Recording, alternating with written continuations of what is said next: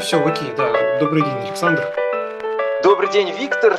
Да, у нас вот три слушателя уже есть. Давайте, наверное, сразу с места в карьер, что называется, начнем. Значит, напомню, Александр Ушаков меня зовут, ведущий Лав Радио. Сегодня мы беседуем с Виктором Бажановым, сексологом, психотерапевтом на очень, сказал бы так, приятную тему топ мифов о сексе.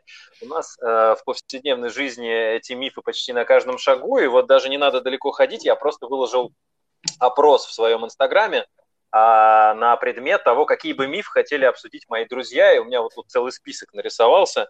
Вот, поэтому, наверное, начнем с э, самого, что называется, главного, потому что очень часто приходил именно этот запрос. Виктор, ну, значит, давайте поговорим вот на какую тему имеет ли размер значение? Это вот первый запрос, который просто забомбил меня в Инстаграм, и вот мои друзья хотят знать ответы на этот вопрос.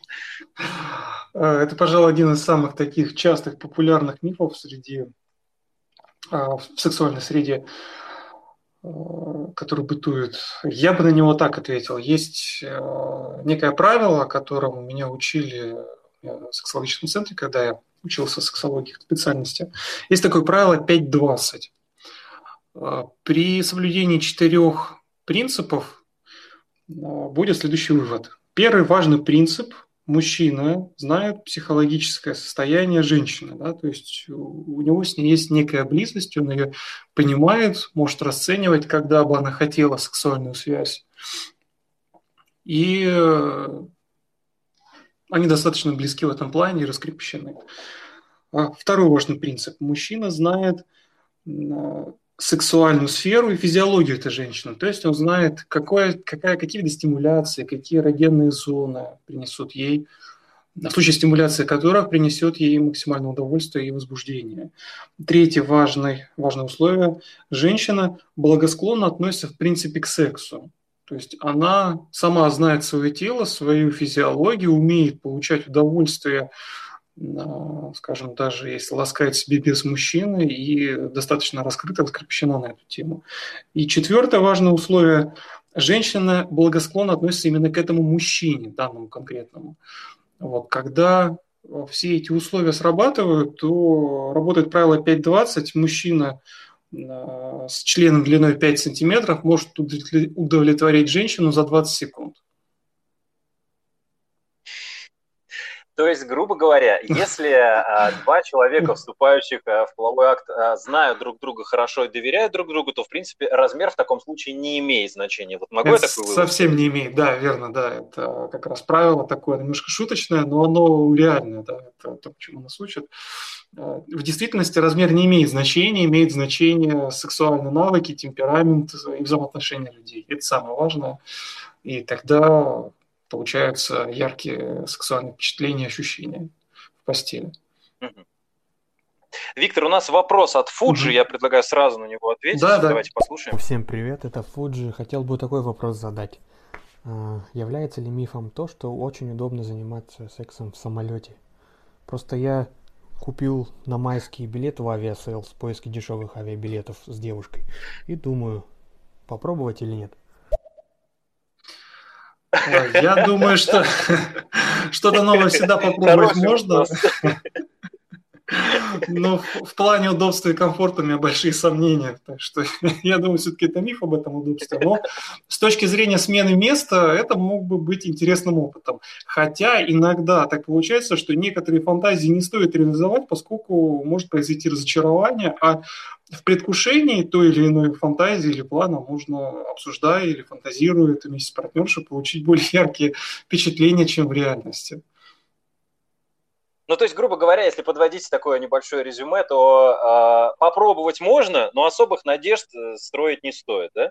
Да, тут в зависимости от интереса, да, насколько прям хочется, иногда, ну, далеко не все фантазии люди приносят, э, реализуют в своей жизни. Иногда об этом интересно поговорить, представить, разыграть как это дома. Можно, скажем, выбрать более удобное место для смены обстановки, ну, секс в какой-нибудь ресторане, в уборной, кафе, там, где более, скажем, Э, физически расположено место, поскольку туалетная э, кабинка в самолете, она прям очень тесная будет.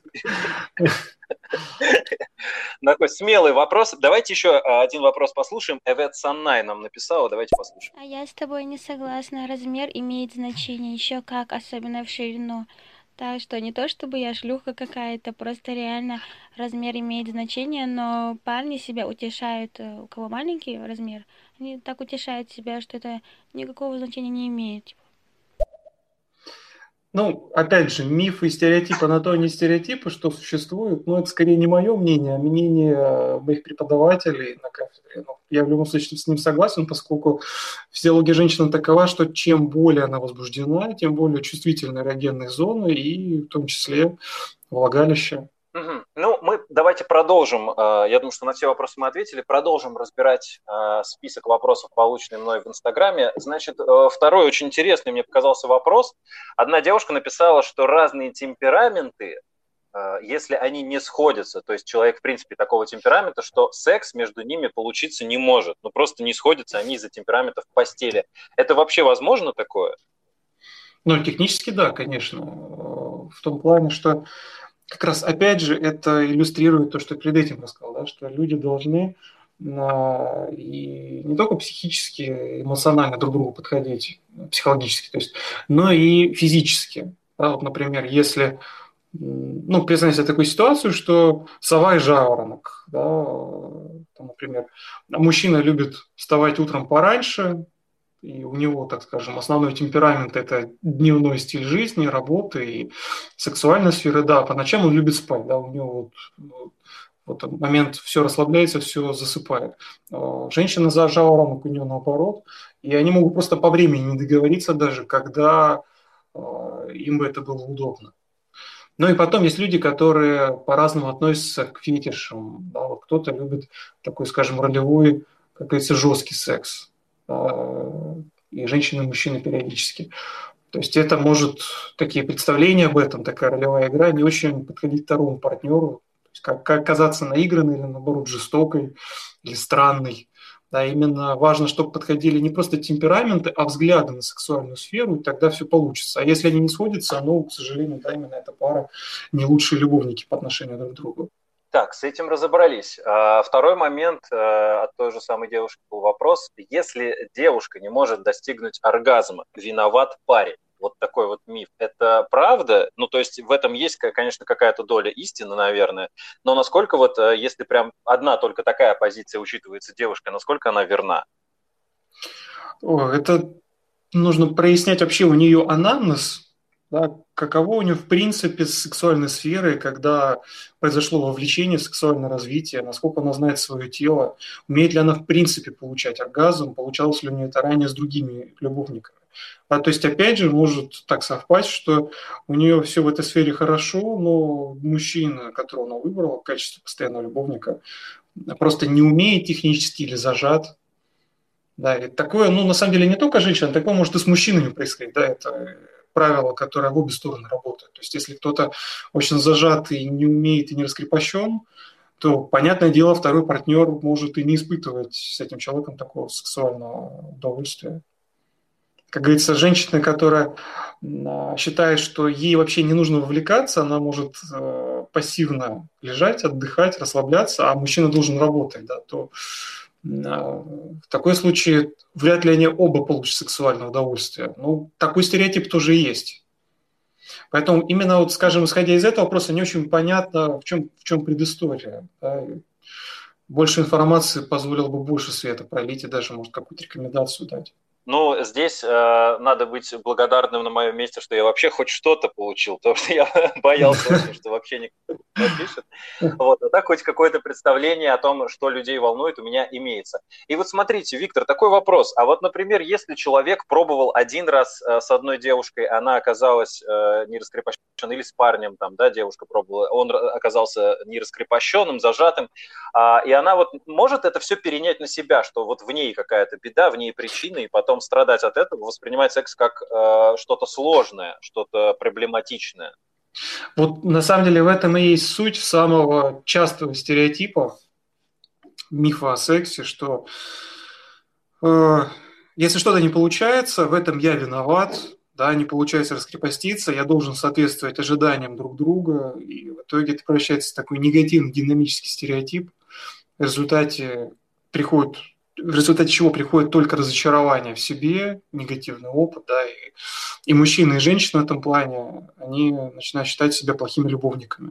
То есть и дальше это превращается в проблему с эрекцией или даже преждевременной эякуляцией, в том числе на фоне тревоги, или э, сложность получения оргазма как у мужчин, так и у женщин, да, то есть тут Именно если зацикливать свое внимание на негативном опыте сексуальном, да, там, будучи это было первый раз или потом какая-то там, скажем, условно осечка произошла у мужчины в любом возрасте, то это обязательно принесет в будущем и с другими любовниками, любовницами, с другими партнерами, партнершами негативный опыт, да, то есть так человек научается а, своей, своим сексуальным неудачам.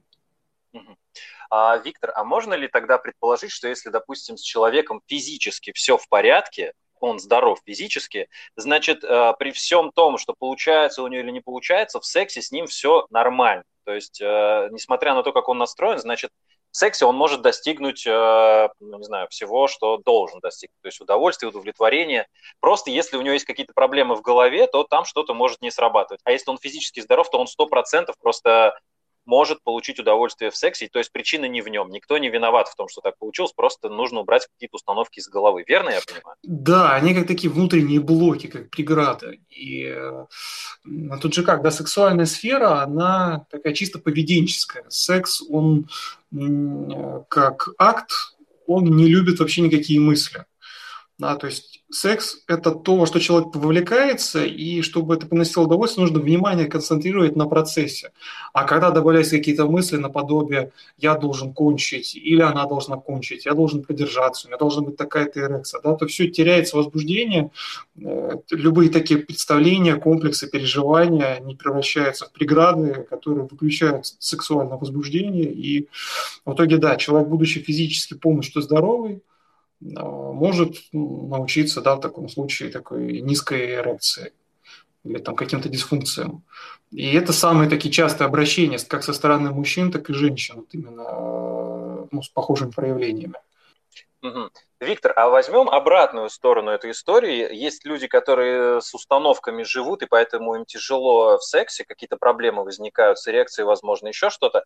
А есть ребята, которые, э, я, я несколько раз видел, что таких называют отбойный молоток или вперед к станку на два часа. Это ребята, которые считают, что эрекция должна длиться, ну, если не сутками, то часами, и если это не так, то ты не мужик, и все в этом духе. И тут и с женской стороны подкрепление может быть. Вот. И в мужской голове это вот прям сидит. Это миф или это все-таки действительно так должно быть? Ой, это прям вообще очень хардкорный миф, э, и я с обоих сторон слышал, да, и как с мужской, так и женской такие представления.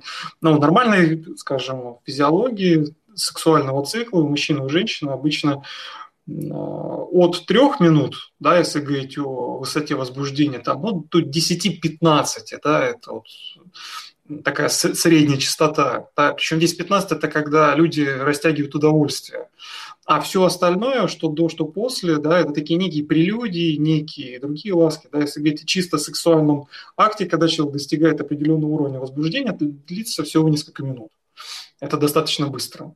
Но сам процесс возбуждения можно растягивать. Да? Это получается, что это может длиться часами или сутками напролет.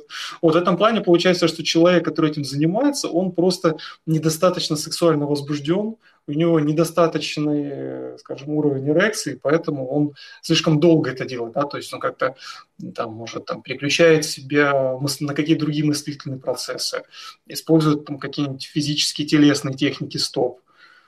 И, ну, могу прям два примера привести из таких обращений. Как раз был один паренек, 20 с небольшим лет, который говорил, что вот у меня проблема в сексе, у меня низкая потенция, я, к сожалению, по два часа больше не могу, я могу, ну, где-то час 50, час 40, а доктор, мне нужна помощь. В общем, было достаточно сложно его разубедить, что очень странно, что он, в принципе, себя программирует на два часа этим заниматься. И, э, ну, впоследствии вроде как он так немножко перестроился. А, с другой стороны, да, была похожая история от клиентки девушки, которая рассказывала, что она фригидна в сексе. Причем так, ну, так с самобичеванием, самооскорблением, говорю, что она плохая любовница. Когда стал прояснять, она испытывает оргазм, получает там не один, даже несколько, и там, скажем, ну, 30-40 э, активного удовольствия, а потом у нее а, все начинает болеть, да, а ее любовник, а, испанец, он любит по два часа, два-три раза в день, и считает, что если она не может выдерживать менее двух часов, то значит она фригидная, да, она плохая любовница. В общем, в этом плане мы обсуждали с ней, что это именно у него такой стереотип, который мешает ей раскрыться как женщина, да, если она себя принимает, то испытывает сама в этом плане ну, проблемы какие-то. В общем, в этом плане, да, именно с его мифом нужно было работать. Но он, к сожалению, на встречу не пришел, да, и мы так с ней о ее перенастройке говорили. То есть в этом смысле, конечно, лучше заранее провериться у психолога, нет ли каких-то установок, которые мешают этой сексуальной жизни. В этом плане лучше прийти паре э, и рассказать каждому о своих стереотипах. Вот когда они не сходятся, тогда и возникают проблемы. То есть, если они оба считают, что должно быть, скажем, по два часа, и он может, и она может э, себя настроить на это, то окей, проблем нету никаких, это тоже нормально. Но когда их стереотипы не сходятся, это превращается в какие-то сексуальные проблемы, в итоге комплексы, неверное представление о себе. Виктор, э, моя любимая рубрика «Смоделируем ситуацию». Смоделируем две ситуации. Mm-hmm. Первая ситуация – это когда, э, например, девушке для того, чтобы получить ну, скажем, оргазм или удовольствие от секса, нужно определенное количество времени, на которое парня не хватает э, ну, в самом процессе, скажем так. Какой, и, и наоборот. Например, парню нужно определенное количество времени, а девушка уже устает в этот момент. А какой выход из этого можно найти, попробовать? Тут вопрос э, именно в том, как они возбуждаются. То есть чем быстрее человек может возбудиться и раскрепоститься, тем быстрее он может э, прийти к оргастическим ощущениям. Ну и опять же, да, то есть можно эти процессы контролировать, да, можно не торопиться, э, останавливая. Ну вот, например, при преждевременной эякуляции есть определенные техники, которые помогают контролировать этот процесс. Там определенные техники сжатия ствола члена или головки, чтобы продолжить время фрикции, продолжить проникновение. Вот. Также mm-hmm. понятно, что мы в современном обществе можно использовать разные аксессуары и э, имитаторы, ну, как в той или иной стороне, да, это все приветствуется, и если это поможет э, уровню возбуждения, раскрепощения, да, такие те технические приборы, то пойдут на пользу любой паре. Вот ну поэтому, и потом же есть да, э, есть еще все ну, разные виды, там, а, не знаю, оральная техника, то же самое. Да-да-да, именно так. Более того, что если уже один э, партнер получил удовольствие, а второй еще не успел э, получить оргазм, то, ну, скажем так, ведь это не зазорно полоскать свою девушку в том или ином виде. Даже если ты, как мужчина, уже кончил. Да, это такое проявление эмпатии, проявление близости, поэтому хороший скажем, опыт любовный, да, будет именно в тех парах, между которыми есть согласие, есть раскрепощение, и раскрепощенность и есть близость. Вот это первостепенно важно. Виктор, вот такой момент. Э, есть э, среди моих друзей такое мнение, что, мол, зачем мне девушка, если все, ну, себя самоудовлетворить я могу и сам. Удовлетворить себя я могу сам. И у меня возник такой вопрос. А вот человек, который занимается самоудовлетворением, у него нет никакого психического расстройства, если у него такой подход? Зачем мне девушка, если я с этим могу справиться сам? Ну, если говорить ну, эволюционно, да, да, если говорить эволюционно, мы все-таки люди а, происходим от млекопитающих, и для нас, э, для ну, человеческого подвида, это естественно испытывать влечение другим партнерам, партнершам. Да, поэтому, если говорить только о мастурбации, в целом у этого феномена нет никаких особенностей, никаких проблем. Да? То есть это, наоборот, хорошо, когда человек умеет и может э, это сделать, хоть мужчина, хоть женщина. Но иногда при злоупотреблении возникают такие определенные виды сексуальных аддикций, когда уже сложно без мастурбации возбудиться, да, то есть или нужна какая-то определенная форма движения, определенная форма стимуляции. Да, в этом плане ну, есть определенные техники, и при работе с парами прояснение, что, как мы это делаем, да, то есть как привлекать в этот момент женщину, чтобы она тоже становилась таким сексуальным стимулом для него. Не только само, сам процесс самоудовлетворения или какие-то другие да, фетиши или стимулы, которые он выбирает, но чтобы в этом плане уже вовлекалась партнерша, девушка, как-то процесс становился тоже сексуально привлекательным, возбуждающим. Это такой не самый быстрый процесс, но это корректируется, как коррегируется.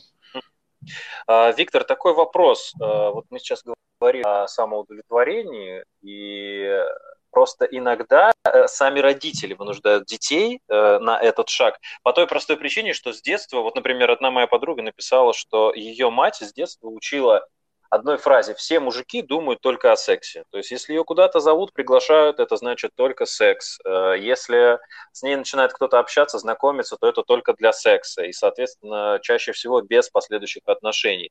И, соответственно, негативное отношение у нее самой формируется к сексу. И отсюда как раз и мастурбация возникает, вот это частое. Это тоже миф, что все мужчины думают о сексе, или это все-таки имеет какую-то в современном мире под собой основу? Или мы все-таки здесь больше говорим о каких-то моральных вещах уже?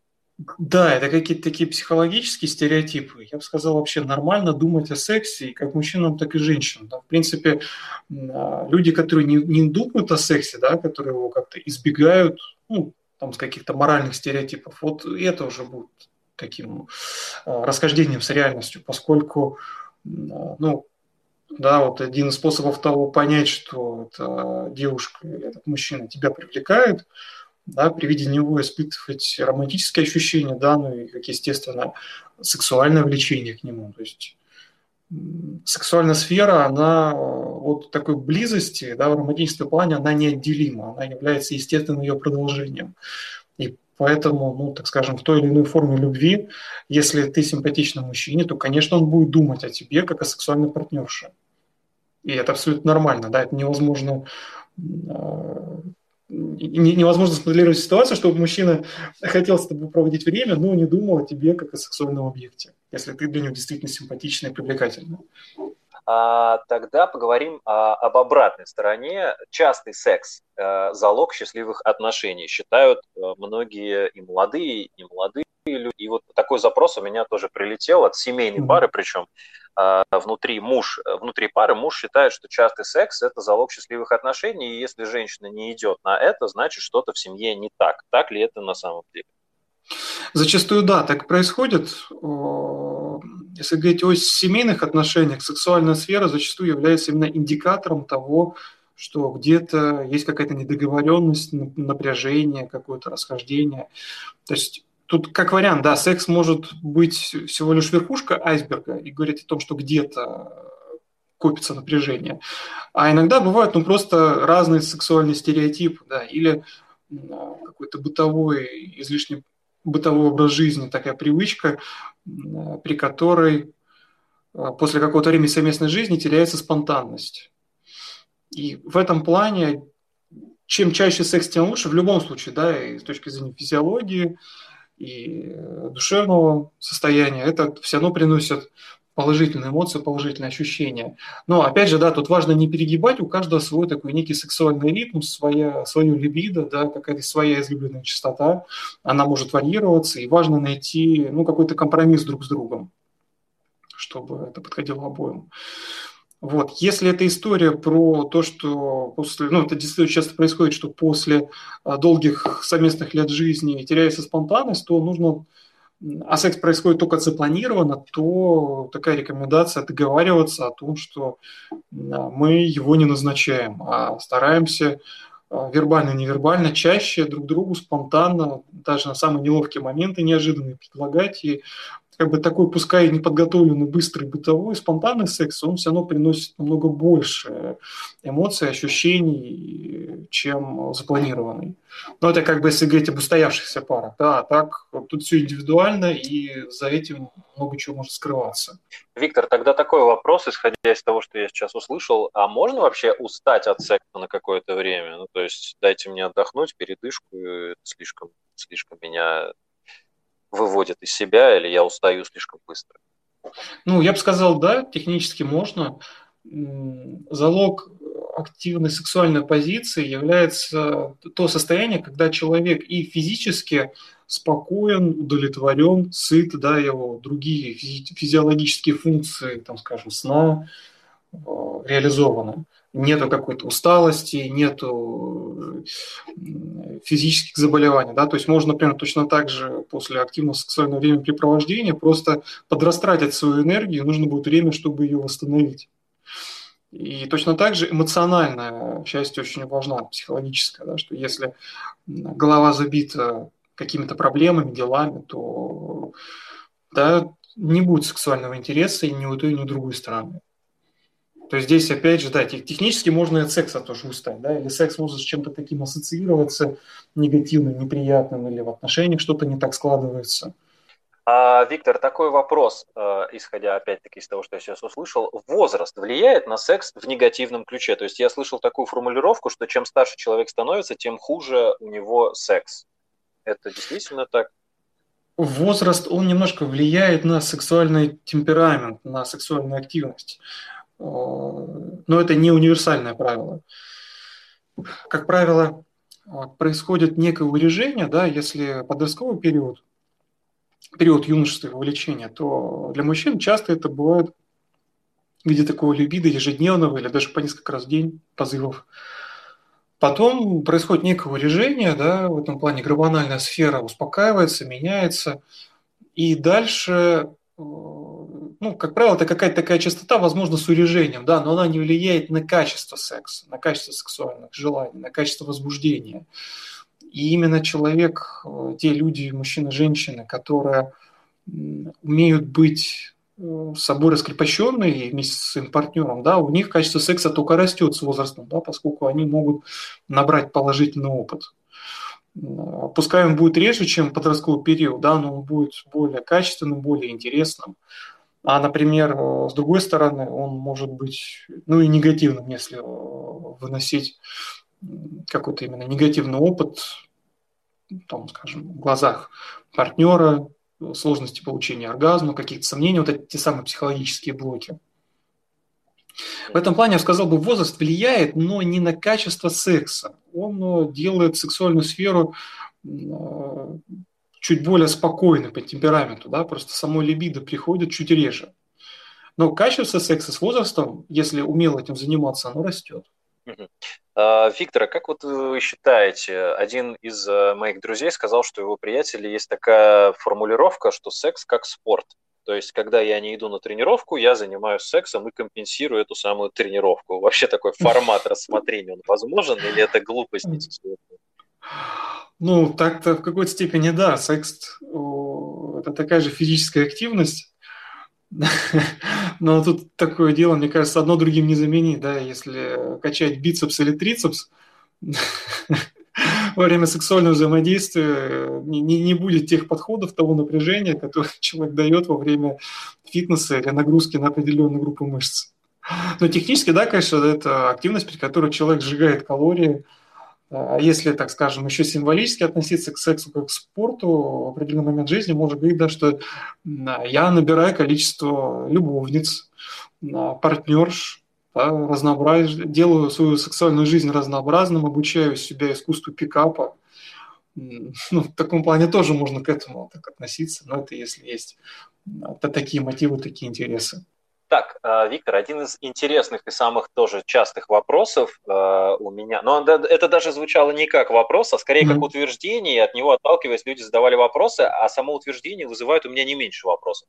Звучит оно так, цель секса – это оргазм. Казалось бы логично, но почему-то я, насколько я помню, это не совсем так. Хотел бы от вас услышать э, какой-то ответ. Вот, да, сегодня немножко об этом касались. Так вот, это именно и есть топ-1 мифов, да, сценарное ожидание, что во время секса что-то должно быть обязательным. И, ну, скажем, кажется, кажется со, со стороны, особенно по порнороликам, когда там приходит какой-нибудь сантехник или развозчик пиццы, э, у них все начинается и заканчивается оргазмом там, чаще всего мужским, да, это является как бы финалом комедии постановочного, точнее, финалом постановочного фильма. Если в такой аналогии проводить оргазм, это обязательный конец э, классического порноролика.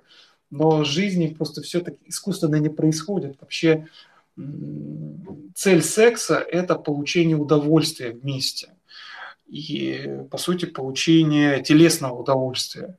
Для многих женщин цель секса – это еще и э, коммуникация, да, то есть какое-то такое некое взаимодействие. Это то, как я выгляжу в глазах своего партнера, насколько я сексуальна в его глазах, да, там, где можно поэкспериментировать с разной одеждой, бельем, какими-то такими ролевыми взаимодействиями. Цель секса – это отдых, да, такая некая рекреативная функция.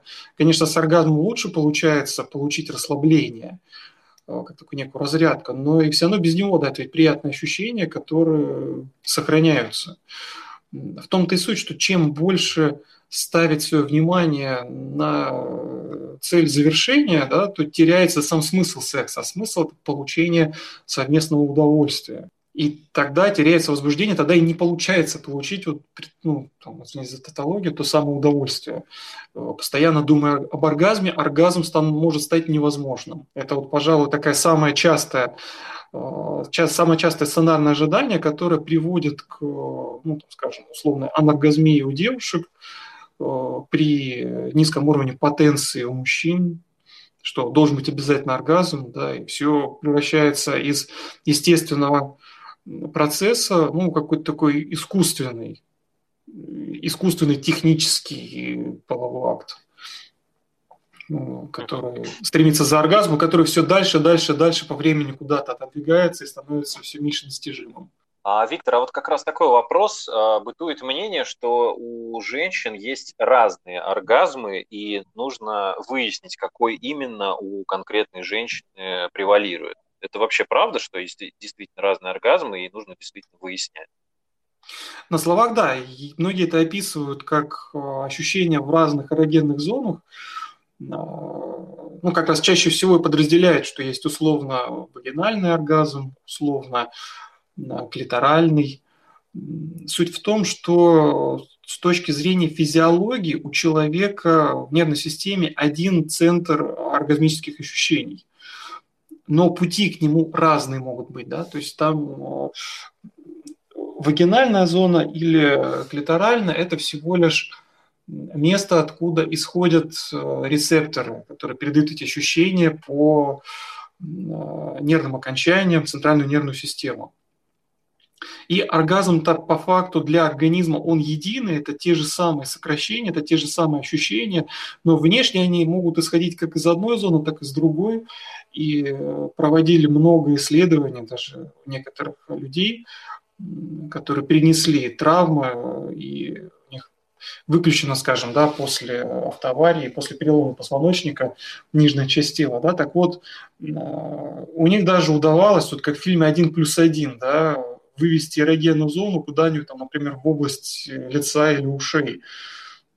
Есть реально такие феномены исследованные, что такие люди, да, и даже здоровые люди методом наводнения мостов могут раскрывать новые эрогенные зоны. Тот принцип в том, что за обычную чувствительность и за сексуальную чувствительность отвечают одни и те же нервные окончания, но вопрос в контексте, да, то есть когда человек психологически возбуждается, да, то разные ощущения в теле могут приносить разные ощущения, э, разные зоны в теле могут приносить разные ощущения, да, и организм перенастраивается. То есть так как бы можно добавить, раскрыть еще эрогенных зон. Да? Вот есть женщины, которые отмечают такие некие анальные оргазмы, у которых э, анальная сфера очень чувствительна. И это действительно так, да, не стоит в них сомневаться, просто в течение сексуального развития кто-то там, скажем, получал больше стимулировал, получал больше ощущения при прикосновении к э, зоне в области клитора или вульвы в целом, при прикосновении внутренним частям стены полагалища и к другим частям тела. Да? Получается, оргазм как бы технически один и тот же, а эрогенные зоны, которые запускают разные. Вплоть даже иногда до самых странных бывает, но это тоже нормально. Виктор, а такой вопрос. Вот э, сейчас видели мы эти эрогенные зоны, и я подумал, а бытует такое мнение, что как только женщина разделась, ну, девушка стоит голая, то у меня должна тут же сработать э, эрекция, и все должно стоять «будь здоров». Или девушка увидела голову парня и сразу должна его хотеть по первому же сигналу. Это, я так понимаю, тоже миф, и чем этот миф э, плох для восприятия? Да, этот миф плох, он часто ну, это один из тех же стереотипов, да, вот наподобие истории про оргазм. Я бы так сформулировал. Любая фраза, которая начинается с фразы «в сексе должно быть или не должно быть что-то», она уже является мифом. Да? То есть, по сути, очень мало э, состояний, которые можно э, отнести к патологиям с точки зрения медицины сексологии в сексуальной сфере. Да? Сейчас большинство проявлений считаются нормальными. Э, современное общество идет по пути дестигматизации, и, ну, по сути, то, что приносит обоим удовольствие и является по взаимному согласию, да, это нормально, да, то, что не, не приносит вред организму.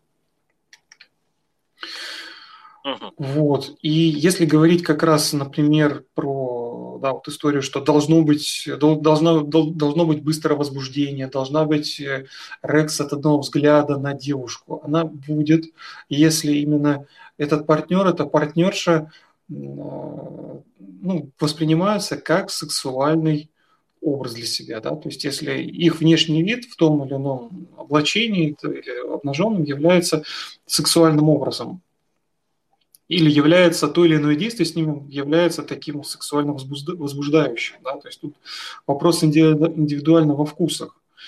И опять же, человеческая психика развивается по определенному сценарию. Кстати, многие мифы из-за этого рождаются, что человек в своем развитии не проходит какие-то из этапов сексуального развития. Да? То есть если все, начиная с платонической романтическое представление о взаимоотношениях, да, потом переходит в эротическую, сексуальную. Вот если перескочить про прошлые этапы, там, в виде романтизации отношений и эротизации, да, и сразу в сексуальную сферу, да, вот и получается этот разрыв шаблона, что я вижу голую девушку, у меня должно стоять, там, или она видит голого парня, она должна быть уже возбужденная. То есть, по сути, этот парень должен у нее ассоциироваться с некими романтическими представлениями, о совместном времени и эротически должен быть для нее приятным. И потом у нее начинается возбуждение. Ну, это если так просто подробно разбирать, да, сами процессы, скажем, природу этих мифов.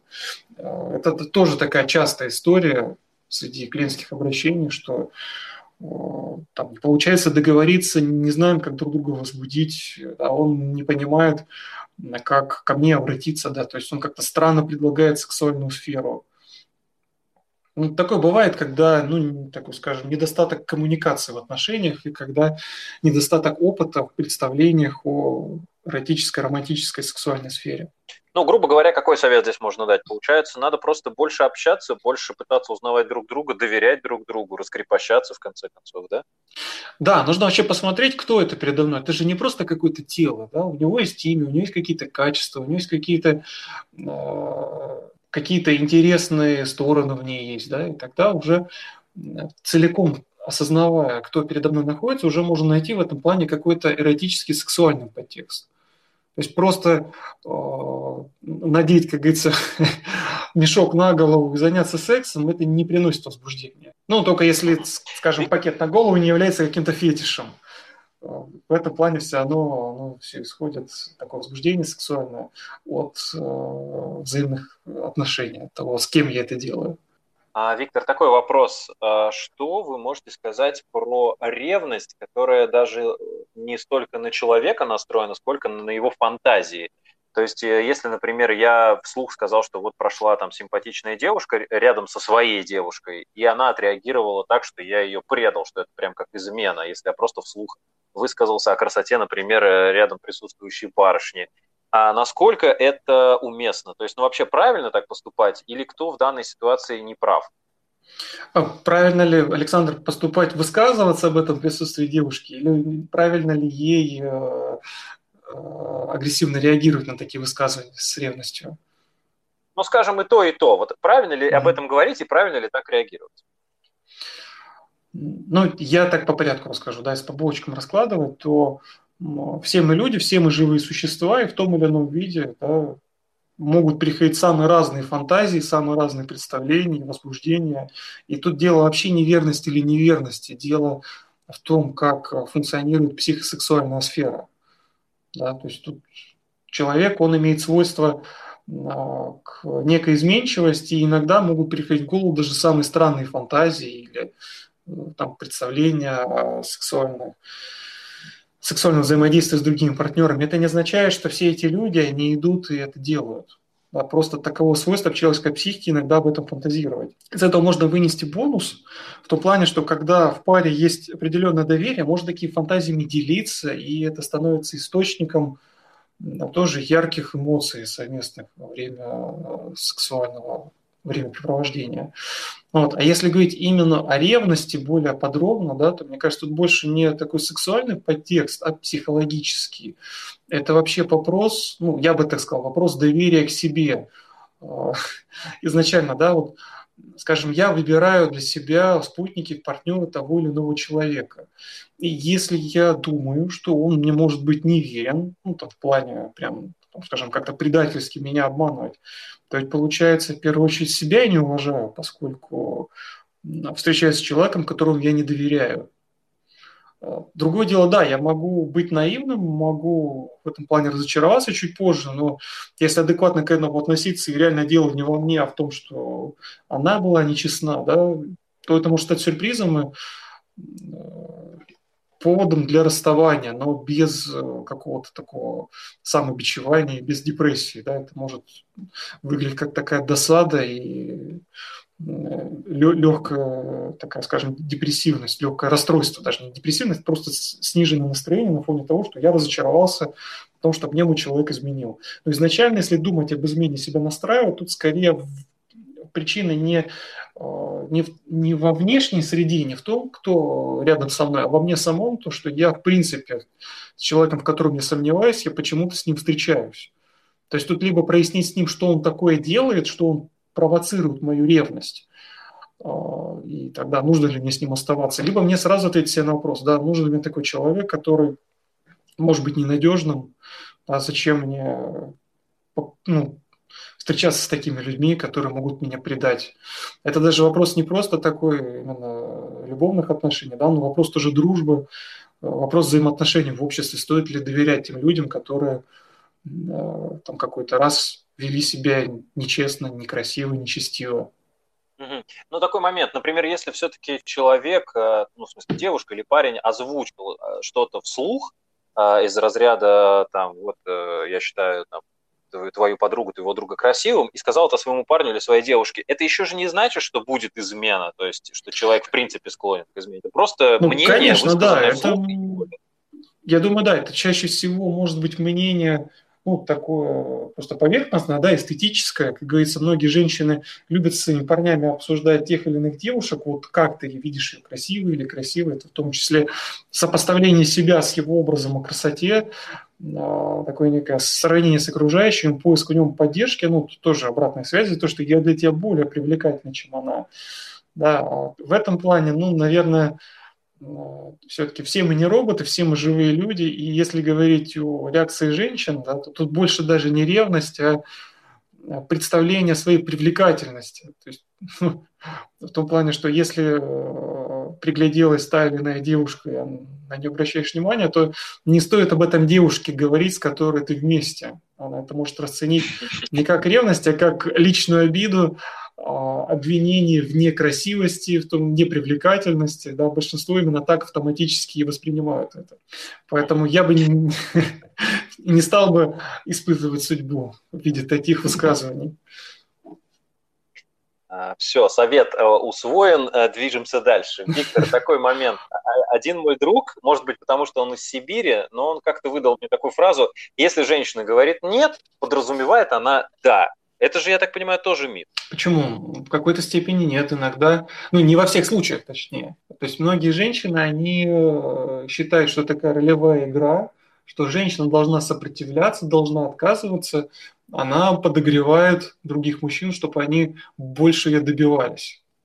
Но некоторые это используют не очень умело, перебарщивают и, ну, скажем, отбивают такое желание у мужчин. Тут вопрос в невербалике скорее, да, то есть на словах то, что человек говорит, может быть лишь декларативной фразой, а важно, как она выглядит внешне, да, какая у нее жестикуляция, как она смотрит, то есть э, перебирает она ли в этот момент волосы, да, понять, насколько я ей симпатична или нет, можно по определенному роду жестов, и, ну, со временем уже становится понятно, то есть как выглядит флирт такой непрямой, да, я думаю,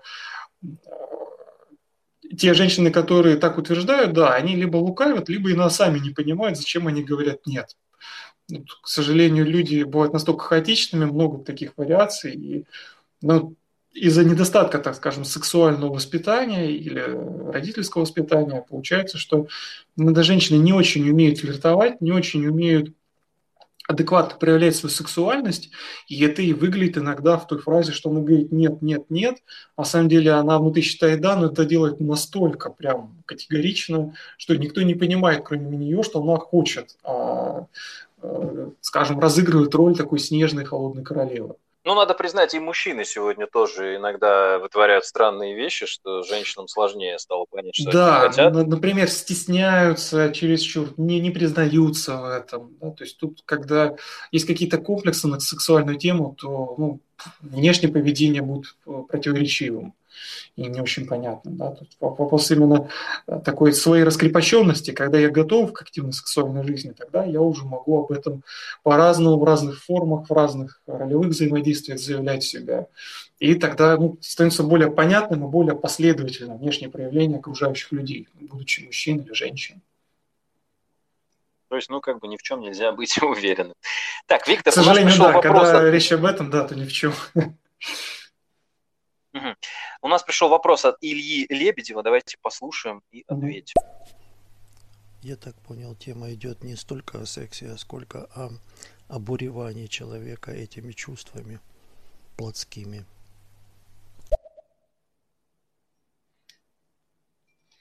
Ну, наверное, да. В какой-то степени, но как раз именно так если провести связь, что э, в сексе возникает проблема именно тогда, когда слишком большое количество разных установок негативных в том числе переживания на эту тему. Да, они опять же становятся блоками, и поэтому мешают адекватной сексуальной сфере. Виктор, вот давайте поговорим еще о, на такую тему. Важность точки G, о которой поют дифирамбы на всех углах, это mm-hmm действительно очень важная точка. Ну, все это насколько. То есть вот это прям нужно знать как азбуку э, в школе всем мужчинам, или можно как-то эти, не знаю, краеугольные места обойти? А, ну, скажем так, опять же, да, исходя из того, что у всех э, в течение жизни разное развитие, разное раскрытие потенциала эрогенных зон, и у них разная чувствительность так скажем, разные карты эрогенных зон на теле, да, то и чувствительность эрогенной зоны у разных девушек будет разной. Да, у некоторых она уже будет совсем не выраженной. У некоторых можно попытаться развить, но вопрос, насколько это целесообразно. Действительно, такая точка G есть, ее находили физиологи и сексологи у многих женщин. Она находится в верхнем своде влагалища, на несколько сантиметров вглубь, то есть ну, там практически на поверхности. И э, по их теории в этот момент происходит стимуляция ножек клитора. Да, то есть последствия этого тоже в том числе и клитора. Да, то есть эта точка G, она как бы позволяет стимулировать клитор только не снаружи, а изнутри, через влагалище посредством ну, такого воздействия. Вот, и поэтому ну, тут скорее вопрос в том, плане, насколько нужно развивать эту чувствительность. Если женщина э, получает оргазм, да, и имеет, э, чувствует после этого явное расслабление, то и бог с этой точкой G, все получается, да, все очень индивидуально, у каждого свои эрогенные зоны. Если сложности в тех или иных ощущениях, да, то тогда нужно себя уже исследовать, а, смотреть, какие у меня те или иные эрогенные зоны. Но иногда, прежде чем вовлекаться в такое, вот скажем, исследование своих эрогенных точек, зон, нужно э, выработать к этому, ну, к себе, как к сексуальному объекту адекватное восприятие. Для этого нужно пройти такую некую стадию романтизации и эротизации. То есть не стоит сразу же переходить к э, мастурбации, если есть какое-то стеснение, да, иногда нужно к этому прийти, но не сразу, да, чтобы стать более раскрепощенным. Но это такие уже скорее более подробные сексологические, психологические приемы, индивидуально, в зависимости от того, на каком этапе у человека происходит сбой. А, Виктор, а такой момент, вот в последнее время это становится все более актуально. А, фетишизм равно извращение, ну, грубо говоря. Это такая позиция, которая сейчас в обществе тоже есть, и тем не менее фетишизма становится очень много. Что вы можете как психолог об этом сказать?